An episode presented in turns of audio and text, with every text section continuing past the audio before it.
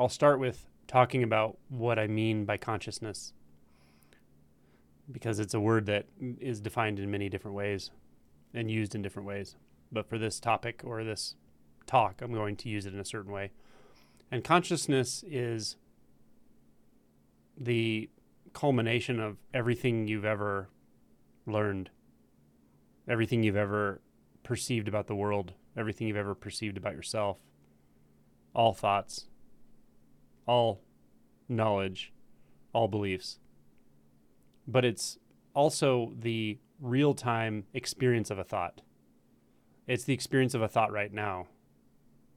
So if there's a thought in your mind saying anything about this experience, anything about you, whether that's a self referential um, observation or a judgment about the experience or a judgment about yourself or someone else, whether that's a memory uh, about something that happened today or earlier in your life, whether it's an image in the mind, imagining something, maybe a memory image or an image of something in the future. It's also the sense of being you, the thinker, or you, the sense of being right now, that's receiving this message or hearing the words. If there is a sense of someone or something receiving this message or hearing this words, that is consciousness. It's also the space in which thoughts arise. So it, it may appear as the feeling or experience of that which is there before a thought forms, and that which the thought forms from, and that which the, the thought disforms back into. We could call it a substance, we could call it an experience, or we could call it an appearance, but that's also consciousness. So, consciousness is what makes everything I just mentioned, that big list of experiences I just described, consciousness is what makes that all possible. And it's also the immediate experience of it. Um, consciousness to uh, understand experientially requires us to stop the flow of the mind long enough such that it suddenly dawns on us what that is experientially. And I think that happens, well, I know it happens frequently for everyone, but it's not noticed as such for many people.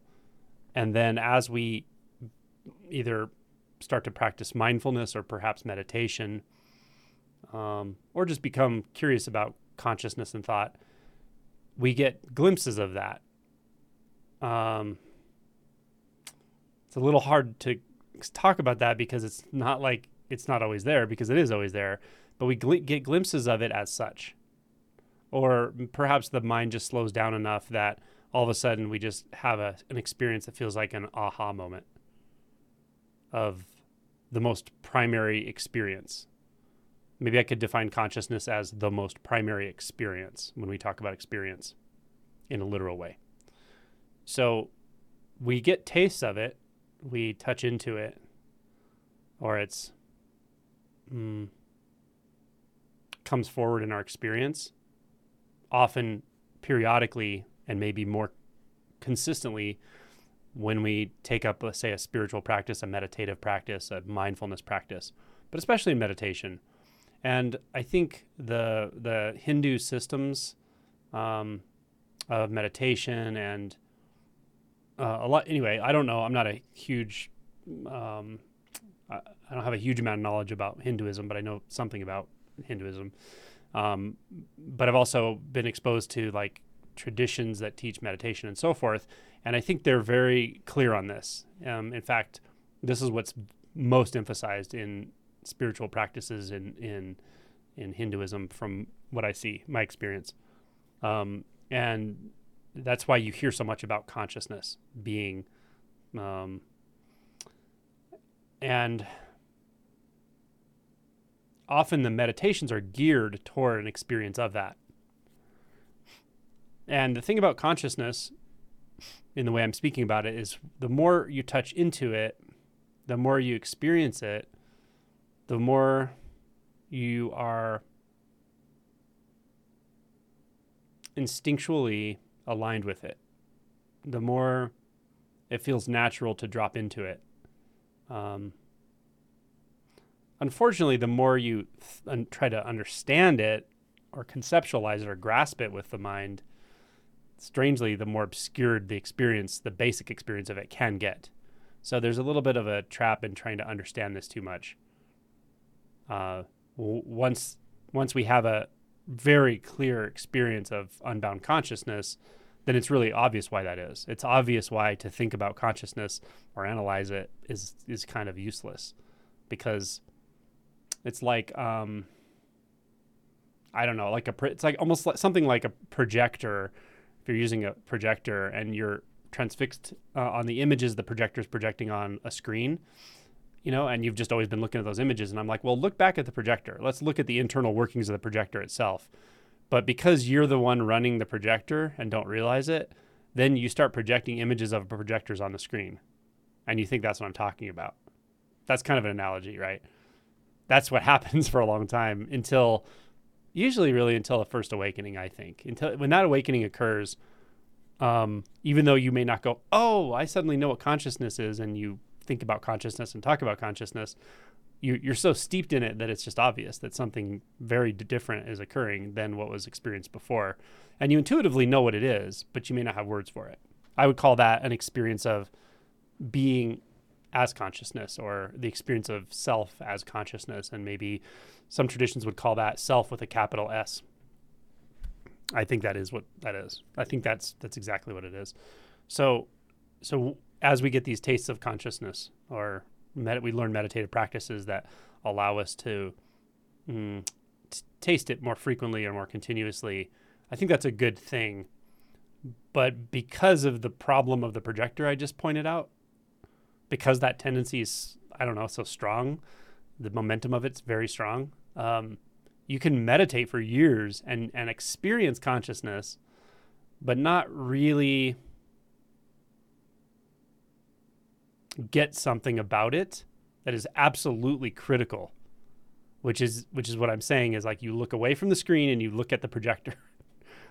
in a way in a manner of speaking you you suddenly realize that that what you were experiencing was a projection and now you you sort of know the mechanism this is where the analogy falls apart because the, it's not an understanding knowing it's you know the mechanism as the mechanism so you feel it not just intuitively as something called consciousness but like literally as everything. Because as i said at the very beginning of this talk what one of the very important aspects of what consciousness is and the way i talk about it is it's everything you've ever learned. It's everything you've ever learned. It's everything you've ever posited about the world about life about yourself. That is made out of consciousness. Yeah. And so when we have a deeper taste of consciousness, you can see why it leads people to believe that what's out here or the, the nature of reality itself is consciousness. But that's not actually what I'm saying. I'm just saying everything you know about the world, everything you think you know about the world, the fact that you think that there's a world, all of that is actually made out of consciousness because it has to be. Yeah. So um, this distinction isn't quite as important, but I just wanted to make it, and that is to believe that a rock is made out of consciousness or the the whole entire universe is made out of consciousness is just a misunderstanding about the nature of consciousness, right? Just because the only way you can see it is through a veil of consciousness doesn't mean that what you're seeing through the veil of consciousness is consciousness. yeah. But it does feel like that. It feels like everything is consciousness. It feels like everything is made out of consciousness. That's just your apparatus for experiencing. The, the, the limitation there is the belief that experience is the only game in town. Experience is not the only game in town. It's the only game in the town called identity, but identity is not the only game in town. So there you go. Um, now, to to put it bluntly, it, what I would say is I thought I had experienced unbound consciousness through meditation before awakening, but um, but I hadn't. For me, until awakening, it was very obvious. Or after awakening, it was very obvious that what I experienced before was was something like, um, if to use the projector analogy, it was something like seeing the screen and all the images on the screen, but like taking in the whole screen at once through meditation. It was like oh yeah, the whole thing. It's like it's it, all the edges soften when you're not identified with one part of it. You're kind of feeling the whole of it, right? You're feeling the whole of the screen, all of the light. You're like, oh, all that light is me. What more could there be, right? Not that it's me, but all of that light is consciousness. What more could there be?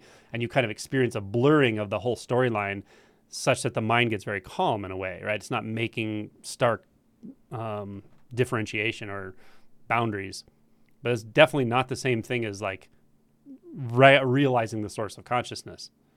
That requires a, a shift in identity. It requires a alteration in what you take yourself to be.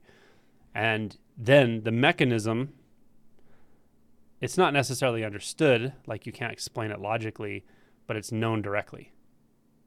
And the mechanism is knowing. It is knowingness, pure knowingness. But you now, identity is not um, constructed as a, a shadow of that knowingness, identity is the knowingness. That's that's what that's what happens. So then you have do have access to unbound consciousness in a very direct way, but in one way of speaking, there's so many side effects to that, and the awake. There's so many side effects to an awakening, like the exuberance, the emotional outflow, the um, everything. It's just a big shift. It's a big change. So you kind of get swept away by all that, in a way of speaking, and it can be easy to overlook the the simple truth of knowingness, the simple truth of knowingness, which is really the upshot of what the awakening was. It's not everything because it's really just the beginning of the unfolding process, but it's it's everything when it comes to knowing. When it's everything when it comes to thought objects and thought subject. That's really the key is all of a sudden you know the thought subject as consciousness. Yeah. That's what you didn't see before. You weren't looking at the projector, you were transfixed on what it was projecting. so um, now you have access to that. And so uh, this is a subject I'd like to talk about because it's very helpful to. Uh, uh so I'll, let me just talk about it more like f- from the timeline perspective. So, from the timeline of an awakening, what often happens is right after awakening, there's so much access to this that you just kind of close your eyes and just melt into everything. You know, it feels so simple, so accessible. You don't need a meditative technique. It's nothing like that. It's just like you close your eyes and it's just beingness. It's just this purity, this release. And that can feel, for many people, most people, that's such a, hu- a huge relief in comparison to what was life was like before, what it felt like to be in a thinking mind before that, that um, that it lasts quite some time, and there's a there's an innocent sort of um, surrender to it, such that it's just there. It's not it's not so much a technique; it's just accessible. And the moment you sort of disengage from the seeking apparatus of the mind, the moment you disengage from heady conversations or interactions with people or activities, it's just there. You close your eyes and wow, it's just there, and it feels so restful and um, present and peaceful and blissful and all of it. So that is unbound consciousness, but it's not so much a practice as it is just there. Um, and that access doesn't really go away, uh, even when the sort of honeymoon period uh, comes to a close. It's not like that goes away. It's just that um, more um, more hidden energies or energies that were hidden now come into consciousness and they have to. And so now we're actually engaging the the unbinding process at a m- more physical and energetic level. That's all that's happening. And if th- it, that may sound simple and it is simple but it doesn't feel that simple. It feels like really intense sometimes. It feels like your life is suddenly uh, has suddenly become very gritty and painful and contracted and like working through really intense emotions and all this is happening. But it's also happening because of your access to consciousness, to unbound consciousness. That's what allows you to experience things in a far, far more direct way than you did when you were mind identified, when you were looking at the projection on the screen, which has a certain kind of the being transfixed by that projection or mind identification has a certain kind of stabilizing uh, effect. But it's not stabilizing you in the physical experience of being alive. It's stabilizing you in the mind. It's stabilizing you in the in the dream. And that's why i think it it's a, an apt analogy when people say it's a, it's all a dream or it's all an illusion or a hologram. That's that's what you wake up from um, from from the the seeming conformation of experience that makes it feel holographic or like a dream or something. It's that distancing, and all of a sudden you wake up from that, and now you crash back into the physical aliveness, the the energetic aliveness that you can't avoid like you could before. You still can for a while. You'll you'll find ways to do it, or there's just a momentum to avoidance and disassociation and, and whatnot and distraction. But uh, over time, it gets harder to do that, and it, and the stakes for doing it get higher, and so you're sort of just forced to come into contact with things that previously were not even in the list of allowed experiences in the mind identified world. They're not on the menu of that film. Like that film, you didn't show yourself the film of what you're going to feel now. And so, so it feels, it doesn't feel foreign, but it feels way more intense than you thought was possible. And what you used to think, think you could choose to just not experience, that choice isn't there anymore. You're going to experience whatever you experience and everything comes in. So then you learn, you know, these ideas about certain emotions are negative or whatever it's not really so much like that. It's just that they were avoided, they were repressed. So so now you don't have the convenient but diluted choice to avoid them anymore. You just feel it. You just feel everything that's coming up, and uh, that really is where we enter sh- like true shadow work. Uh, it doesn't again. It doesn't mean consciousness is suddenly not there. It's just that the the blissfulness of realizing that our access point to everything is consciousness, conscious contact, um, realizing that that now means that we have to come into contact with the deeper energies that are um, causing delusion. Uh, and they're basically resistant energies of resistance. But where that the space where that work is done is in the emotion body. So that's what the the shadow work is about, right? Um, I could get really technical about this and um, and go in that direction, but I don't think uh, I don't think that's really the point of this talk. So rather, I would go rather go experiential and um, but to do that, I do want to say a little more about this model I'm kind of using, um, and that is that when we see or f- directly confront or are confronted with the truth that there's a lot of repressed ener- energies, there's a lot of tendency toward avoidance, repression, um, disassociation, when we recognize that that's happening and we feel how uncomfortable it is, which is good. It's good we feel that that's uncomfortable to to resist, because otherwise you would probably keep resisting one way or another. So we it feels uncomfortable as that resistance is is starting to melt away slowly. Uh, what what is actually occurring in in this sort of model is that the apparent split between the body and mind is is dissolving. And all this there's not a split. There's not something distinct called a mind and something distinct called a body that are split up in some actual way and then that we're going to sew that back together or something. That's not what I mean. It's just an it's an experiential split. And that's why there was the screen. That's why we were able to, to project onto something that's not there uh, and project something that feels quite like we're in control in some way that we're not and it also has a lot of avoidance that we don't even notice.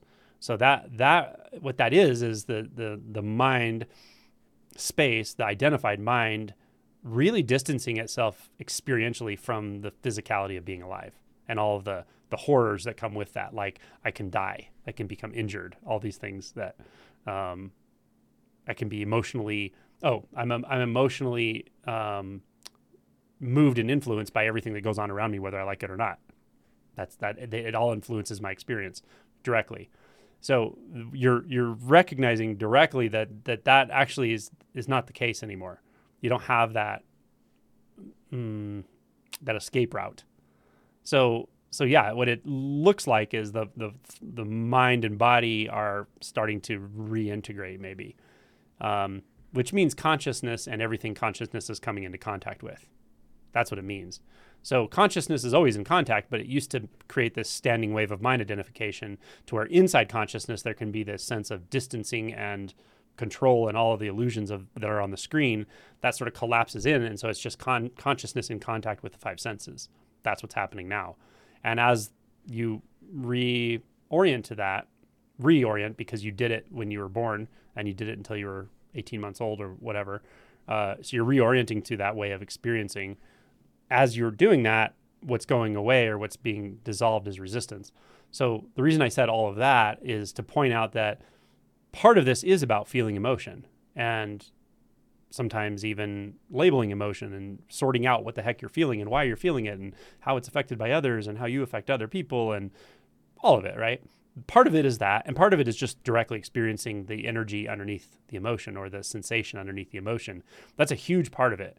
But I will say that without this other part, um, that can just kind of keep going on and on and kind of become a closed loop. Like you don't break through something. Something becomes you can actually become identified as the one doing that kind of work and you can you can get kind of enmeshed with yourself and with others and it can become manipulative and weird things can happen and all that if you don't address this other part. And the other part is the mind part. And the mind part in, in the way I'm talking about is belief. So it's really important to engage um, in what beliefs are actually driving your behaviors, what beliefs are driving your perceptions about situations, people, um, yourself. So, so it's important to, to address that as well. And that occurs at the level of consciousness in pretty much one of two ways. One is directly confronting beliefs or directly inquiring into beliefs. And honestly, if that if you don't do anything else in, in the whole spiritual spectrum of things you could do, this is probably the one thing that's the most important and most powerful, but it's also overlooked. And that is engaging beliefs in a very objective way through inquiry again and again and again and again. Because that will untangle all this for you. And the reason, the simple reason is there's nothing illusory or fundamentally diluted or um, uh, the, I don't know, the ignorance, the, the sort of 10th fetter, the ignorance about the way this is, isn't at the level of the body and it's not at the level of the energetics, it's at the level of the mind, right? So the, the subtle, unconscious, hidden beliefs are what's keeping suffering going. And you can, you can address that, like I said, at kind of two level. There's a lot of ways to go at it, but there's kind of two levels. One is what I was describing, which is inquiry, where you actually inquire into what do I believe about the situation, what do I believe about this person, what do I believe about myself, and there's a many ways to work with that once you start to pick up what you actually believe in a certain situation that may be causing your experience to feel this way or that way.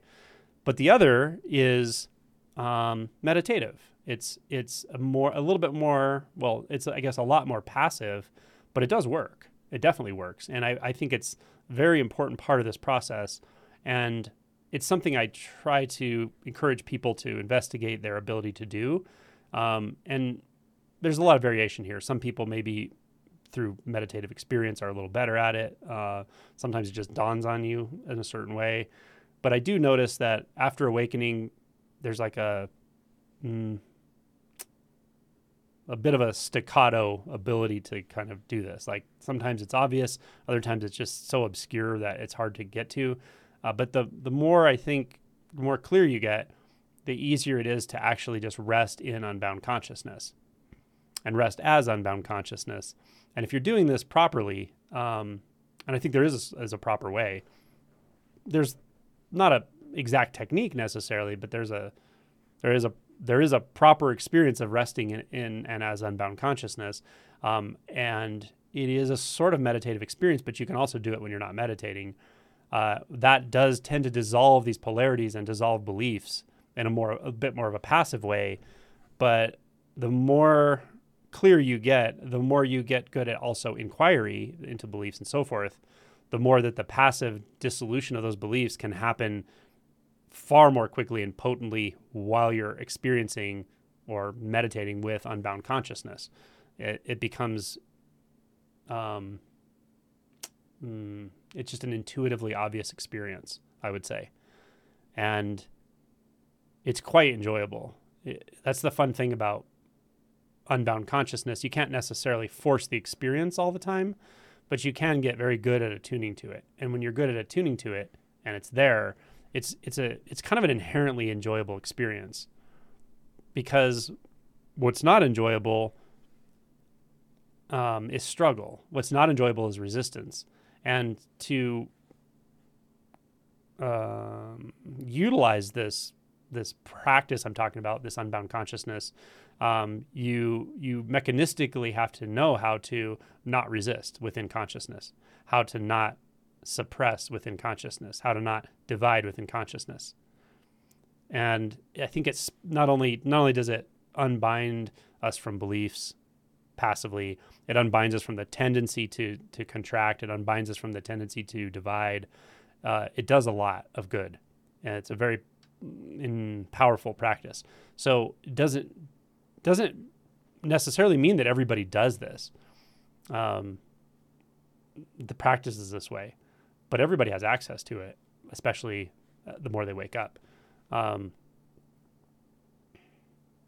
I I saw somebody. I won't like say who it was or anything. It's it's a person I that actually has a lot of very good insight, but they said something at the point to the to the um, effect of it was a post that like I think they literally said, you know, consciousness isn't something we worry about in Buddhism that you can kind of take it all the way without without worrying about consciousness and all this. And I'm not sure about that. First of all, it, it is mentioned in the suttas and um, very clearly describes what consciousness is as as a reflective experience that is um, that is distorting in nature. And there there are references to consciousness in Buddhism, of course. Um, but the point of what I just said is that I think people can go through this whole process without overtly or directly experiencing what I'm talking about or practicing in this way, but it's not necessary. Um, or, or let me say it this way: it doesn't mean that any specific path precludes this. You can do this no matter what path you're on or how you understand things or what kind of um, what kind of person you are, what kind of personality you have. Everyone has access to this. And I would say even even after the the realization of no self, you still have access to it. It's like a sense. It's like a sixth sense, you know. And that's exactly how it's described in the in the suttas in the Pali Canon. It's described as um, they're the six senses. So sight, sound, touch, taste, smell, and cognition, or mind. So that's exactly what it's like. It's like a sense, and you can rest attention in that sense, just like you can rest attention in sound just like you can rest uh, rest attention in body sensation. Just like you can rest attention in the visual mosaic. You can rest attention in consciousness. And it has a little different quality. Now there is a synesthetic experience in that's directly available with realization deep realization especially non-dual realization. You have uh, immediate access to to this this sort of undifferentiated um, I can't even call it an experience, but it's an un, it's the unconditioned. You have direct access to that, but that doesn't mean you can't modulate attention. You still can. And one way of doing that is to um, let your attention rest in unbound consciousness. So the best way to point us to that is to do it in a sort of experiential way. In fact, the only way to do that is to point point it us to it in an experiential way. So we'll do that. We're going to do a sort of guided meditation. You don't have to consider it a meditation. Just just follow the experience and try to get a taste of what I'm talking about. Now, many people here probably drop into it easily. Um, and like I said, you can do it with your eyes open. You can do it even while you're speaking. Um, it's it doesn't require us to become quiet, calm the mind, close the eyes, meditative uh, space, but it sure helps, especially early on. So you can have your eyes open or closed. It doesn't really matter. And all we're going to do is, um, in fact, let's start with the senses so we can put our attention in sound. So just try to take in all the sound. And notice you can kind of direct your, your attention to one sound. Pick a sound anywhere, eh, or just a direction. Maybe there's a ticking clock somewhere, or a refrigerator. Kind of try to just direct your attention just to one sound if you can. And then try to direct your attention to to the entirety of sound. Which feels different. It doesn't feel like a direction of attention. It feels more effortless. But you sometimes have to remind yourself to do it because through momentum, we will often keep our attention fixated on one th- thing, one stream of thought. We all know this experience without realizing we're actually putting effort into that, but it is a sort of momentum. So um, sometimes we have to break the momentum of overly focusing, say in the sound field, by opening our sound apparatus for, for experience wide open, such that every quality of sound is immediately uh, available. Every location of sound is immediately available. Great. Now we'll do that with the sense, uh, a body sense. So we'll just start in the head. Anything you feel there in that space. Any sensation on the skin surface, under the skin. Anything that feels like a dullness in the head, of the skull, behind the eyes, in the nose, mouth, cheeks, jaw, neck. The whole cloud of sensation there. And we'll open it up to the chest and belly, hips, hands, arms. Just take it all in. Open up that aperture to the pelvis, the legs, knees, shins, calves, feet, toes. Every sensation at once. Just open that aperture 100%, taking in every sensation without differentiating at all. Now you may notice other other sense fields kind of creeping in or just there like sound, and that's okay. But but we you probably notice you have the ability to fo- focus more primarily on just the sensations, but with a wide aperture, not focusing in a specific location or direction or quality. cool. Now we're going to do that with thought. So put your attention into wherever thoughts arise maybe a thought is arising about this practice right now. That's where I want your attention. Thought could be saying, I get it, or I don't get it.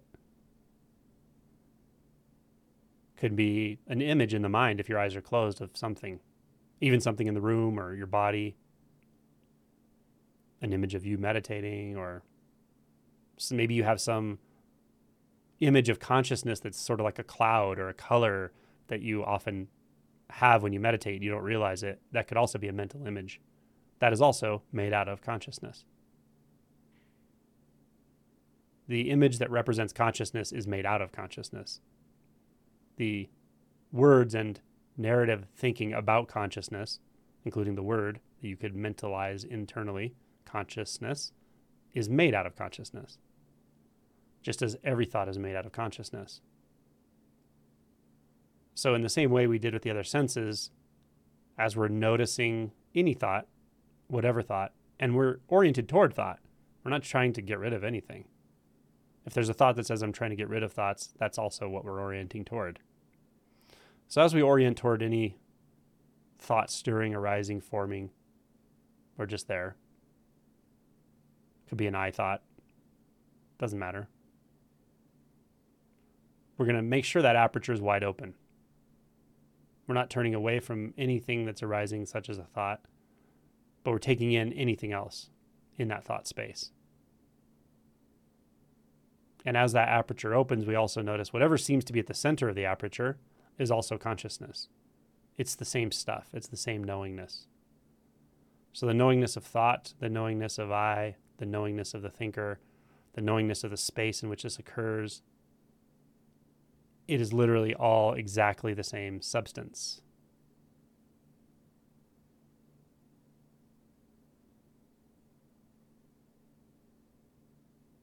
It may have a sort of undulating quality.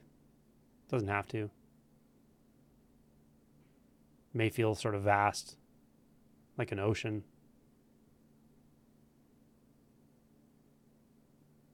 There may be a little bit of analysis going on melting into that ocean.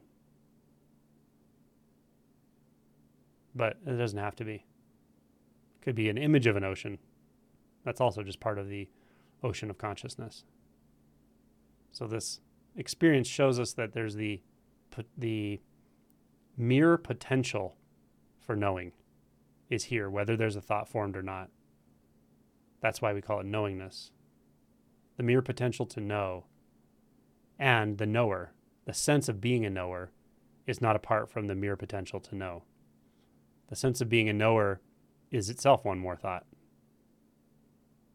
So the space in which all of this is occurring is also just that, just the consciousness. It's the potential for knowing.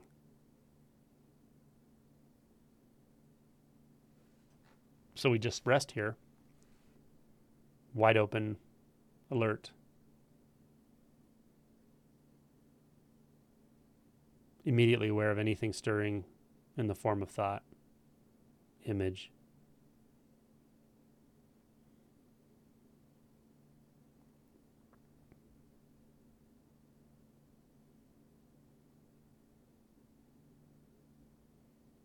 Nothing's left out. Nothing is overlooked. Nothing is divided.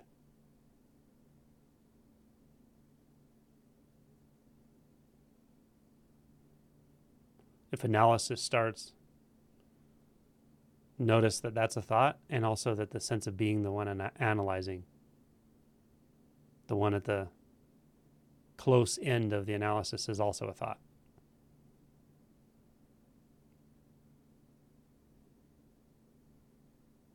If there's any thought about the body, also made out of consciousness.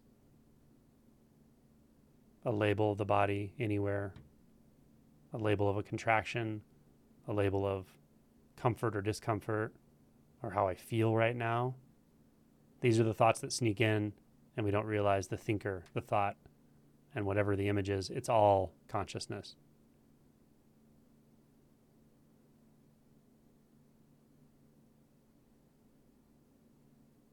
If there's an emotional experience, the label and narrative about the emotional experience is also consciousness.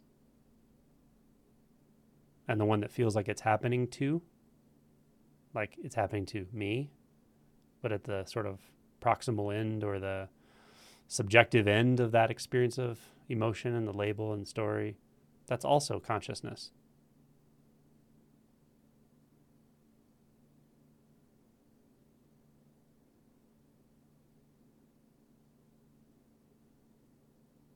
And the as we rest in this, as this, the gross forms of consciousness, meaning the more um, it's not nothing solid here, but it feels a little more solidified. Those also often will soften.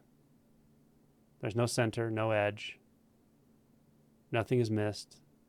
Anything is allowed. There's no proper experience here and there's no improper experience. But most importantly, nothing is overlooked. The aperture is wide open. So if there's a sort of strong thought or something that's really um, seeming to bind attention, that's okay. Just notice that that movement of attention toward a specific thought object, an image, re experiencing something from the past or whatever it is.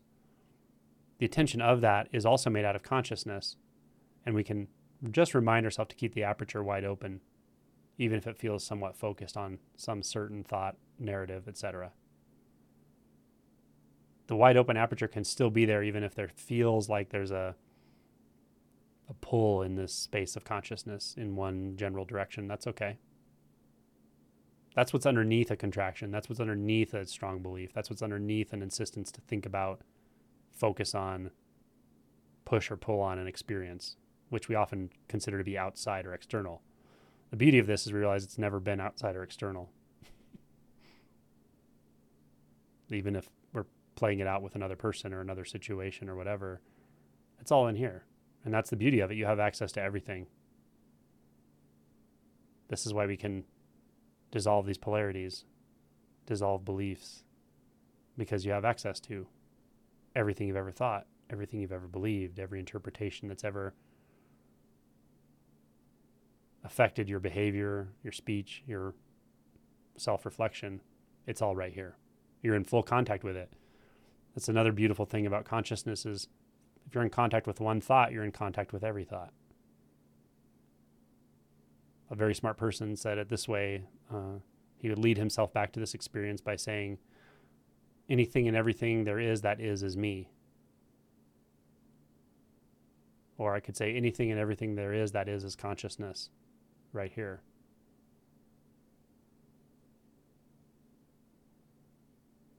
So the beauty of this is it's the opposite of psychological fear. Psychological fear requires something to feel external. With this, nothing feels external. You have access to everything every space, every movement,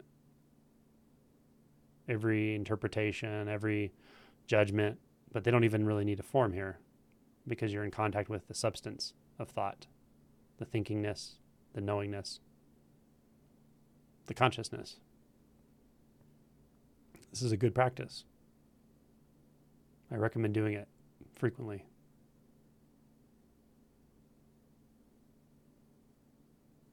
Labels of the experience are also thoughts. Don't overlook that. Labeling it something bliss, consciousness, self. These are labels, thoughts.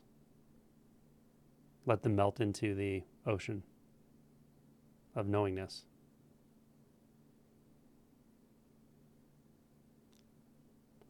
Sometimes the little sneaky thoughts that are self doubt thoughts come in here.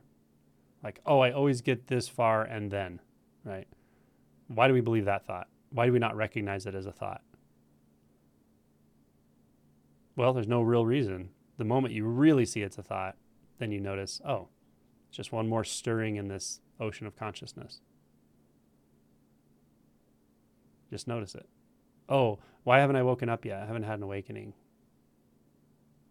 Another movement of mind, another stirring of consciousness. Just be with it fully and let it dissolve.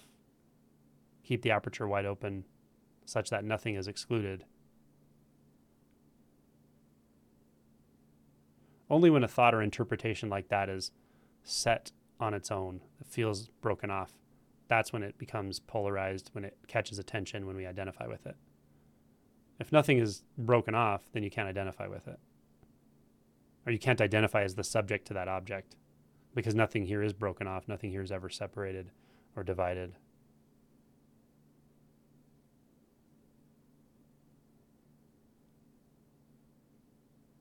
So then we just remain here. It's the simplest exploration really. Because in a sense, you're exploring with everything you're everything you meet on this exploration is seamless with what you're exploring it with, and the sense of you, the explorer. It's all seamless. So it's kind of as simple as things can get. See, as far as simplicity goes, there's no division here. There's no apartness. Nothing missing, nothing hidden, nothing lost.